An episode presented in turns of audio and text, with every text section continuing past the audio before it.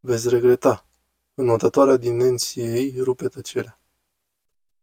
Veți regreta. Patru cuvinte simple de la Departamentul de Atletism PEN, care ne îndrumă să nu vorbim împotriva participării lui Lia Thomas la competiția în echipele feminine. Thomas câștigă campionatul.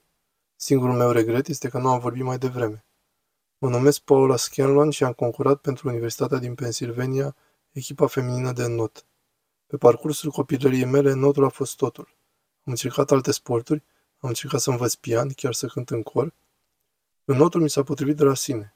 Începând de la 8 ani, 20 de ore pe săptămână, 50 de săptămâni pe an, fiecare minut investit m-a apropiat de obiectivul meu, a diviziei întâi de not. Tatăl meu, mama și fratele meu mai mare m-au dus la nenumărate antrenamente de la 5 dimineața și tabere de not la distanță, nenumărate sărbători de Crăciun întrerupte de excursiile de antrenament. Nu preferam nimic altceva decât să not. Notul m-a ajutat, mi-a dat motivație și scop în fiecare zi. Multe fete tinere se bazează pe această fundație, dar acum se prăbușește. Din păcate, NCAA este principalul vinovat în erodarea sportului feminin. NCAA a creat politici care permit persoanelor cu cromozom Y, numite în mod tradițional bărbați, să concureze împotriva femeilor. În toamna lui 2021 am putut discuta deschis această politică cu Pierce. Pe măsură ce sezonul a continuat, totuși, aceste conversații au dus treptat la diviziuni toxice în cadrul echipei. Unele colege m-au numit transfobă și plină de ură, dar cel mai rău a venit de la Universitatea Pennsylvania însăși. Mai întâi un avertisment. Departamentul de atletism Penn ne-a spus, dacă cineva vorbește împotriva ligii de not, veți regreta. Reacția mea firească la acest avertisment înfiorător a fost frica.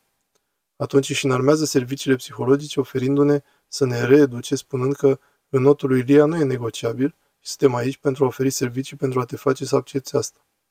În această perioadă, frica mea inițială a început să crească într-un sentiment de scop. Scop de a vorbi în apărarea colegilor mele de echipă.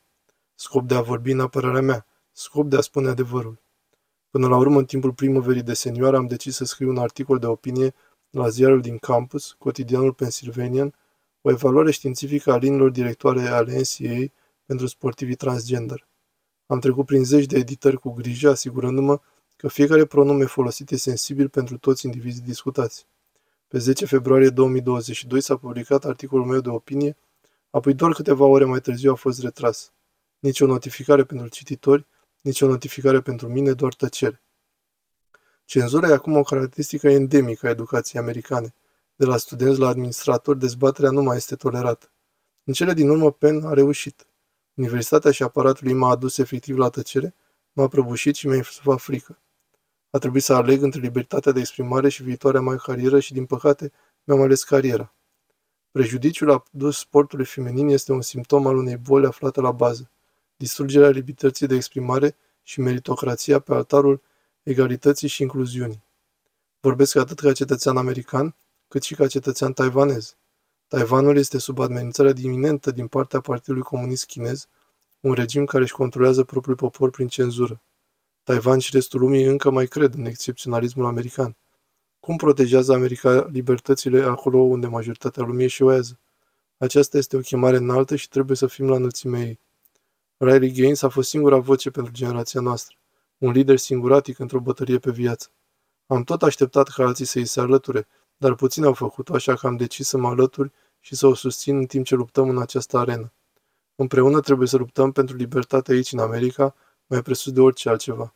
Indiferent de etichetele din vitriol aruncate asupra noastră, sperăm că ne putem oferi curaj unii altora pentru a rezista instituțiilor care ne cenzurează în timp ce continuăm să ne apărăm drepturile. Alătură-te nouă. Acum este timpul.